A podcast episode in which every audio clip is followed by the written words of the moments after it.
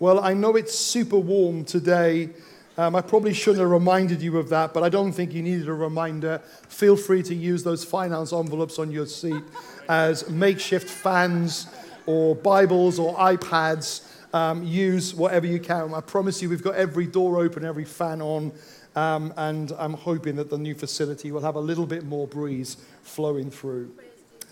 I want to talk today about a subject that is so countercultural, but I cannot honestly, as a leader that God has empowered and called to help lead this community of people, I honestly could not avoid this topic if I believe and want each of you to step into your spiritual authority in Christ. It's so counterintuitive, though, and I can think of an example that just highlights the incredulity that sometimes people will have about this topic. When I was about 15 years of age, I grew up in a lovely Christian family and a lovely church. And I was one of the, um, one of the musicians. I was a pianist, I was a keyboard player. And there weren't many of us in the church. So, regularly at a young age, I was playing on Sundays. And there was a period of time when I felt the Holy Spirit speak to me and say, Mark, I don't want you to play an instrument for three months. My first question was, why?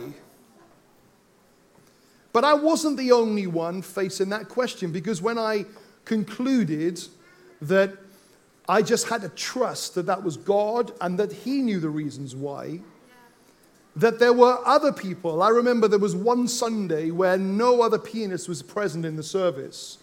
And the pastor looked at me and said, Mark, will you jump on the piano? Not, not physically jump on it up and down, you know, just, will I play the piano? And I said, I'm sorry, I can't. He said, You can, we know. Come on, don't be bashful. I don't, know. I, I don't say I can't. And he goes, But you can. No, no, no, I can't. And I said, I'll explain to you later. But it was a period of time where giving up something, because I sensed God call me to lay some things down. It wasn't bad. In fact, I didn't play in sort of heavy metal bands. I didn't play in things that might have been regarded as dubious music in dubious locations.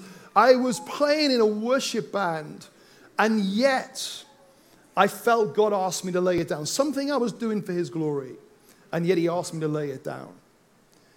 And today I want to talk about fasting. Because there are times and seasons when God calls us as his people, if we want to step into the fullness of what he's got for us, then he asks us to lay things down. And this is so counterintuitive from the way that all of us are schooled in this world because we live in a world of indulgence. We love to eat until that moment where you think, I couldn't eat another thing. Pull me out of this chair, please. Whereas a nation, we drink until, you know, there's no, until they can't find their own way home and they need to be helped. Um, that in so much of our business dealings in society, that there's a greed that no profit is ever enough. We just keep going. We live in a society of indulgence. And in the midst of that indulgence, there are times when God asks us to lay things down. Why? I want to look at that why with you today. Now, I know, having said all that about society, that there is a bit of a fashion around intermittent fasting. And you can get apps for your phone that help give you some guidelines. That is not a spiritual thing. That is just a health or a, a, diet methodology that is very different to what I'm about to describe to you now, which is spiritual fasting. I believe that God has called every single person in this room and watching online to know who they are in Christ and to know who Christ is in them and that when that happens, things change. When we know who we are, who Christ has made us to be, when we know who He is in us, that is a formidable partnership. That when you face a trial and a difficulty, your first reaction is not to crumble. Your first reaction is to say, I know who I am, I know who He is. Let's face this together. And I believe with all my heart that fasting is like a key and it unlocks the door of that, not just that knowledge, but that revelation. Yes. See, knowledge goes into our mind. We can know things about God, but revelation goes into our hearts. And sometimes people say the journey from your head to your heart is one of the biggest, the longest, most difficult journeys. And fasting is part of that key that unlocks the pathways by faith from knowledge to revelation. And all of us, I believe, are called to be people of revelation. Some quotes about fasting that I've picked up. Someone said, Fasting is to be practiced in order for God to get a hold of us and for us to get a hold of God. Someone else said, We fast that He may clarify our hearts and our minds for the purposes that He has for us. I remember as a young person going away to a youth event, and someone asked the question Is the music that I like to listen to acceptable to God? And in those days, there was a lot more debate about secular music and sacred music. And I'm not quite sure what the justification of something being Christian or secular is. Is it the person who wrote it? Is it the heart that they had? Is it the content of the lyrics? Is it who's singing it? Is it where it's being sung? I don't know. But the answer that this man gave to this question of this young person is it wrong to listen to my favorite music? The answer stuck with me to this day. He said, if you're not sure, fast and pray for three days. And at the end of your fast, play the music.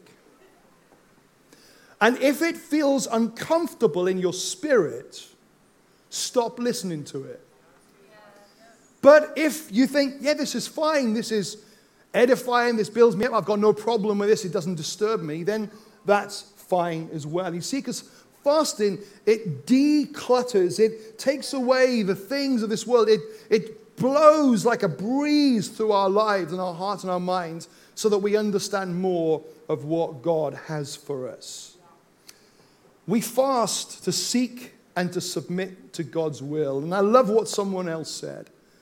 Fasting is feasting on fellowship with God. Some feast on chicken dinners, chicken and rice. Some feast on all sorts of delicacies they can put in their mouth. And then there are others who feast on fellowship. And I know who's the happiest. I know who has the richest life. Those who have discovered this key and they know who God is. So, for the next few moments, I want to take you through some practical steps. I want to help us understand what fasting is. I want to help us understand how we fast, why we fast, and so on. So, first thing, understanding fasting together. Here we go. Definition of fasting it is fasting in is the voluntary abstention. Hear that word voluntary? Not compulsory. You know, if you never ever fasted in your life and you get to heaven, God is not going to say to you, What are you doing here? You and I know that we are saved by grace alone. We will get to the doors of heaven, the gates of heaven, and we will be ushered in purely on what Jesus has done, not on what we have done. That's the call, that's the joy, that's the wonder of our salvation. So we're not earning salvation with God here. That's done, that's complete. That's Jesus cried, It is almost finished. No, no, no, no, no. He cried out, It is finished. Death has been defeated, salvation has been won you and I can be imputed with the righteousness of Christ because of his work. But fasting is a voluntary response, an abstention from food, from drink, or certain other pleasures for a specific period of time, usually for spiritual or religious purposes. It's not a form of self punishment. It's not a woe is me, I better fast to try and earn my way back to God. No, no, no, no. If you're tempted to do it for that reason, just have another believer pray with you and help you understand the mercy of God. Because His mercy is just a prayer away, not a fast away. It's not a form of self punishment. It's not a, oh, I've been a terrible, uh, terrible prodigal child and therefore I'm going to have to earn my way. No, no, no, no, no, no. You come by grace alone. It is not a hunger strike. It is not you saying, God, I think you're quite begrudging. I think you struggle to bless people. And so I'm going to quit food until you change your mind and do something good for me. That's not, that's not God. God is loving, compassionate, kind, and gracious. He loves to bless. This is not a hunger strike to manipulate God, it's a means of seeking His will. It's not a time of earning more from God, but a time of giving more to God in response to His graces on our life. There's a scriptural foundation for fasting, not just a cultural thing in church. Fasting holds a prominent place throughout the scriptures. We read of various um, famous names within the Bible that fasted. We read of Moses on Mount Sinai. We read of Daniel fasting. We read of Jesus, 40 days in the wilderness, fasting and praying. We read in the book of Acts on this series on um, just being a church that's like a New Testament church. We read at least three occasions where there was fasting that was referenced in the early church, and it seems to point to a culture that was there. Acts 9, the moment that Saul had an encounter on the road to Damascus with Jesus, and he was blinded and his, we read he spent three days fasting and praying before Ananias came for his sight to be restored. We read in Acts 13 of this community of believers that were fasting and praying. And we read that in Antioch that there was this moving of the Spirit to set apart Paul and Barnabas for a missionary journey. That they got this sense of the Spirit leading because they were a church who fasted and prayed. This wasn't a good idea, this was a Holy Spirit lead. Acts 14, we read of Paul and Barnabas appointing elders in the church, that people were appointed to leadership not because of their talent, but because of the leadership of the Spirit. That's the church I want to be part of. That's the church that I believe God is looking for in the nation. That we don't just put people who have leadership experience in place, but we put people that the Holy Spirit is positioning in places. That's the New Testament church. And we see that within these stories and many others throughout the Bible, that the purpose of Christian fasting was for these following reasons it was a spiritual cleansing. Fasting allows us to detox our hearts and our minds. By denying our physical wants and desires and needs, we create a space to focus on our spiritual needs.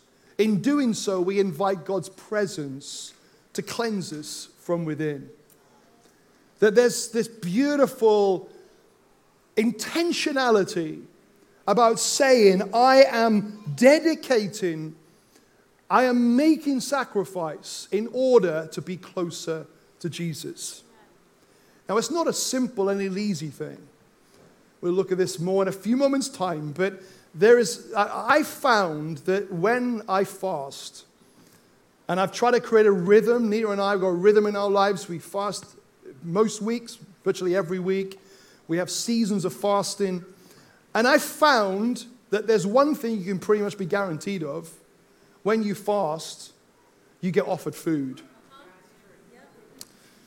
You know, I've had people say, Hey, I've, I've ordered one too many Domino's. Would you like this? And I lean forward and I smell it. Because fasting doesn't deny the smell, does it? The senses. It's 50 calories smelling that then. Or somebody comes into the office and says, Oh, I just thought I'd bless everybody with Krispy Kremes today. Well, thanks a lot for doing that today. Thank you. That was a lovely gesture. Get behind me, Satan.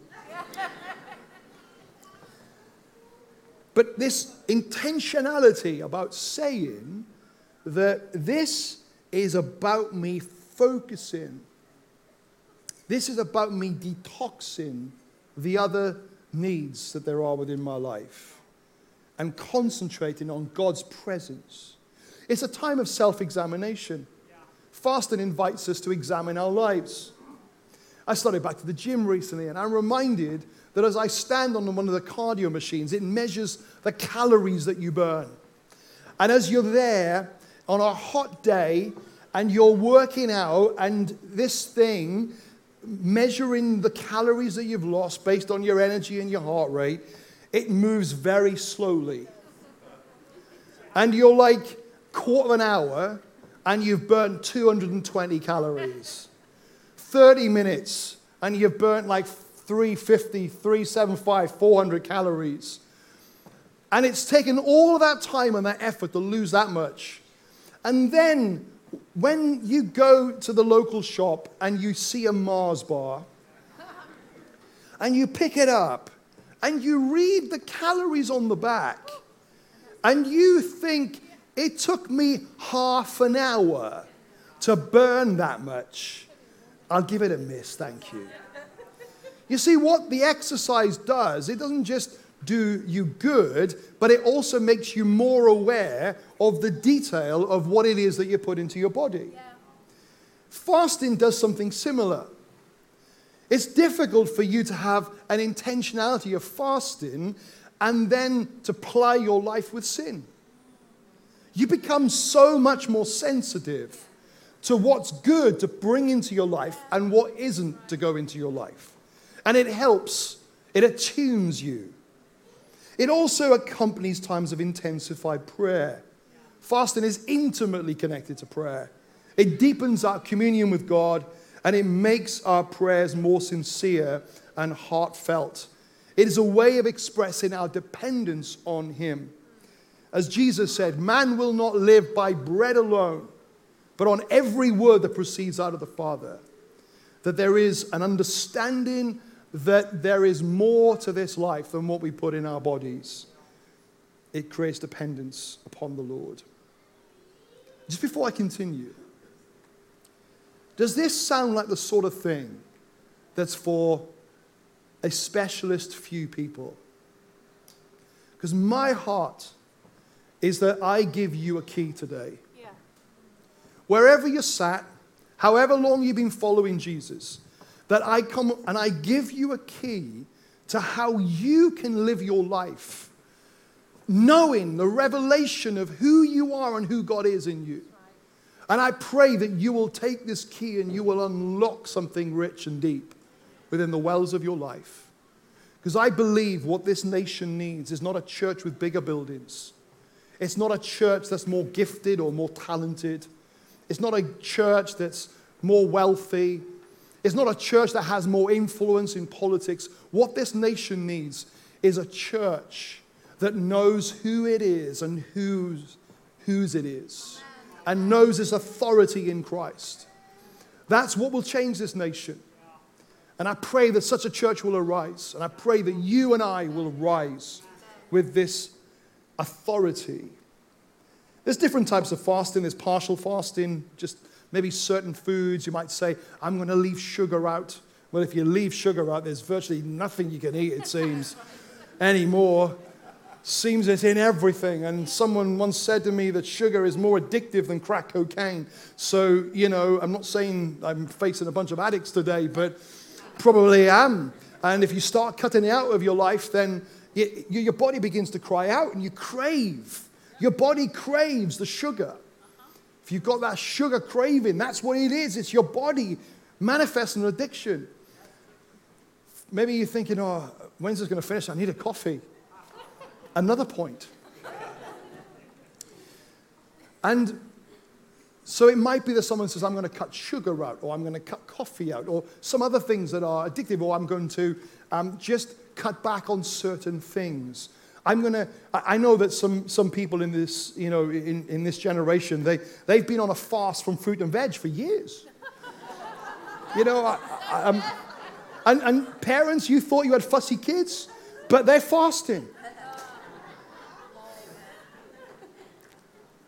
So there's partial fasting. Then there's a fasting of all food, maybe for a set period of time.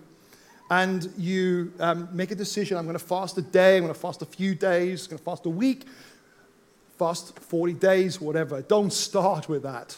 All right? Learn what it is to fast a meal, um, understand what it is, what it takes, and we'll talk more about that in just a moment. But there's this fasting from all food, maybe just drinking water, just choosing to just to drink water. And that can be a really challenging but a deeply purifying experience for your body. Then there's intermittent fasting, not just the diet sort, but intermittent fasting. Maybe I'm going to miss out a couple of meals a day and I have just one meal in a day. And that becomes a way of just focusing that time. And then that time that you saved cooking and eating, you can spend your time going on a prayer walk or go to your room, uh, sit in your car, and spend time talking with Jesus. Some practical guides for fasting. First of all, seek God's guidance. It's important, I believe, that we don't just say, Yeah, I'm going to do this. Yeah, come on, bring on a week of fasting. I believe that it will be tough. There is no one in this room that enjoys this. I don't think. I'm not one of them if they are. I, I, I do it, I fast regularly because I believe it opens up a way to the riches of God that I wouldn't be accessing otherwise. And there's so much more that I want to access in Him. But I, I don't really come to a place where I think, yes, no food today. Hallelujah. Come on, no more Nando's. Yes. So if you think, oh, I don't fancy this, you're in. You're the same as the rest of us. And we need God's guidance prayerfully. God, I'm thinking of fasting for a day or two days, or I'm thinking of fasting from sugar this week, or I'm thinking of fasting from social media. God says yes on that one, by the way, straight away. Yes. I'm thinking of it, God, will you help me understand? Will you help me be able to discern? And let me tell you what He wants to help you discern whether your motive is legalism and maybe self righteousness. Because if you think that by fasting it will make you a better Christian than the person next to you, God will want to purify your heart. And He might say, No, no, don't fast. I want to help your motivation and understanding that. So seek God's guidance. Secondly, consider the health implications. If you're susceptible to issues like eating disorders, and I've worked with quite a number of people over the years who have had eating disorders, people with bulimia, people with anorexia. And I found that this isn't for everybody, but I found that lots of the people I've worked with over the years that it's been less about their image and more about control. They want to control the food, they want to control they don't want anything to have a hold on them. So when we talk about fasting in church, it can be a trigger to justify a poor relationship that someone has with food. And I would suggest that if it's a trigger for you, fasting food is probably not the thing for you. You probably need to fast YouTube, social media, TV, or something else that is not going to play into the hands of your vulnerabilities. Secondly, around health, if you have a medical condition, you should consult your GP before you fast. We don't want people collapsing on us this week. We don't want people to be ill and have problems medically. So do the right thing and get some medical input and advice around fasting. Thirdly, set clear goals. If you go into this week and say, Oh, I may fast, I may, I'm not quite sure I'm going to do it yet, I guarantee you'll get to the end of the day or the end of the week and you didn't really do anything. You might have delayed your packer by 10 minutes or something. And then it's just all your hopes and intentions. You have to be really clear and focused. And this is true of any decision we make in life. If you're not clear about what it is you're going to do, you won't do it. The, the, and the fact, the more detailed you can be about the decision you're making, the easier it will help you to hold on to that decision. Have clear goals will help. And just a really practical thing keep hydrated. We are famous in this country for being underhydrated. And we need to drink more water. I know we never have warm days in the UK. I know it's never humid. I know that you know, we need to keep fluid. And so keep hydrated, drink lots of water. And finally, as we come towards the close of this, Ephesians 3:20 it says God is able to do exceedingly abundantly above all we ask, think or imagine. Lots of you will know that verse in there. But do you know it in there?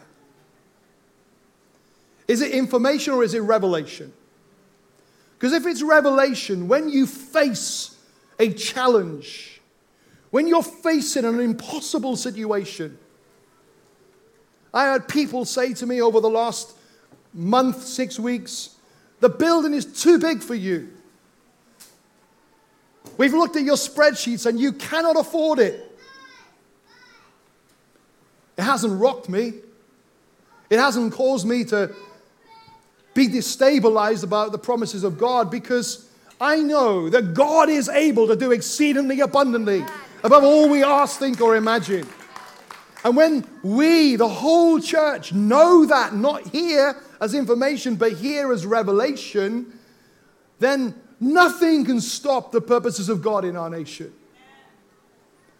A church, disciples with power and authority. The difference between knowledge and revelation is really important.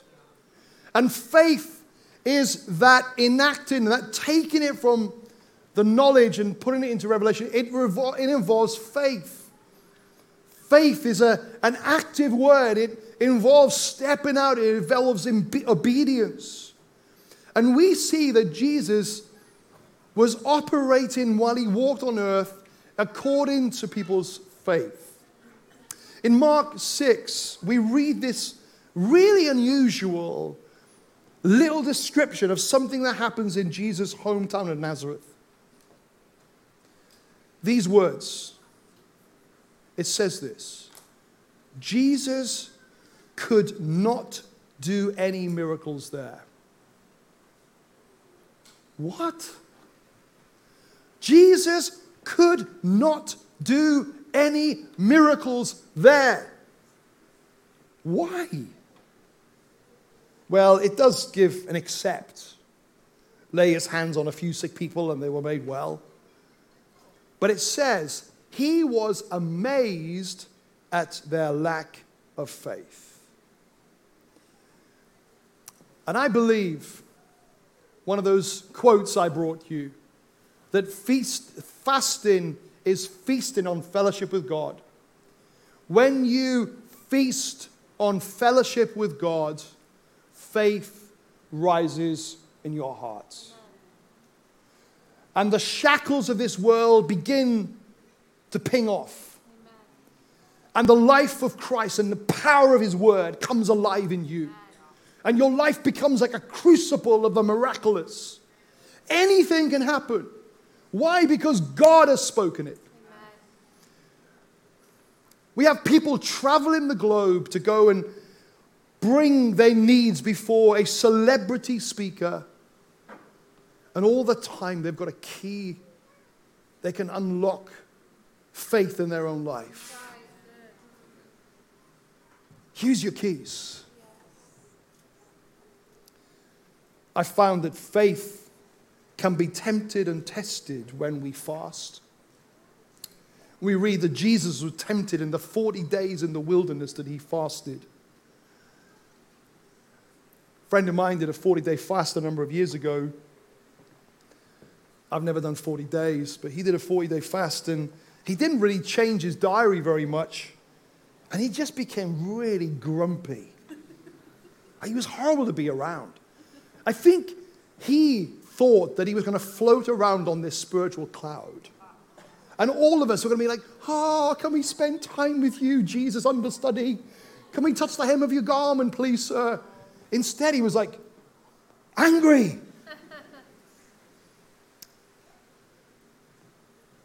if you're going to do a prolonged fast, probably need to look at your diary a little bit, to be honest. Probably to lighten things up, prepare with some of the pressures around your life. That would be really important.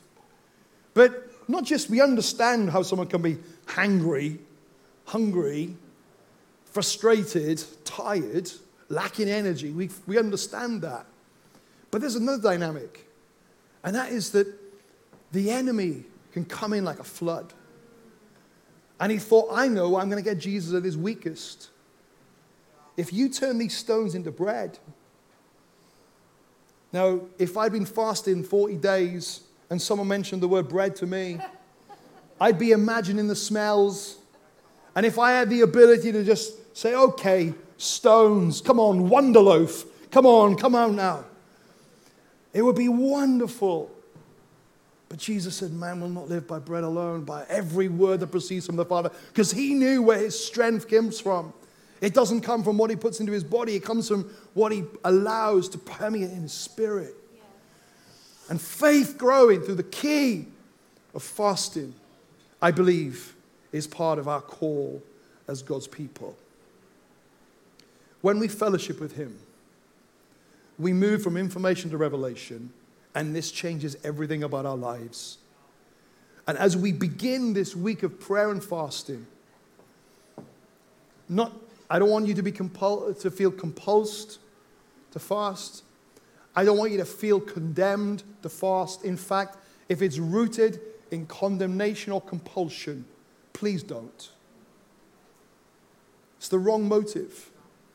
The Bible doesn't say God loves a giver, the Bible says God loves a cheerful giver. God doesn't love a despising faster. He loves someone who knows the cost, knows the sacrifice, but says, God, you are worth everything. And at the beginning of this week, maybe consider prayerfully with the Holy Spirit whether there is some change you can bring into your week. If you feel this is too late for you coming into this week, then don't think, oh, I've missed my chance. There's another week next week, there's a week the week after. But don't, I'm not saying we're extending the fasting and prayer for a few weeks. I'm saying you live, all right? You're alive. And the invitation is there by God continually. But I pray, whether you fast social media, whether you fast food, whatever you choose, that there will be a grace in your life. And even when the enemy seeks to come in like a flood, that the Lord raises up a standard and he strengthens your faith. See, we think faith grows by convenience, by blessing, but faith grows just the same way as muscle grows in the gym. It grows by resistance. It grows by repeatedly doing the things that are going the opposite way to you. And as you do that, it strengthens you. And the enemy thinks he's being clever when he tempts people in seasons of fasting, but actually, God is in control. And God is extending an opportunity for us to develop our spiritual faith muscles. Let's pray together.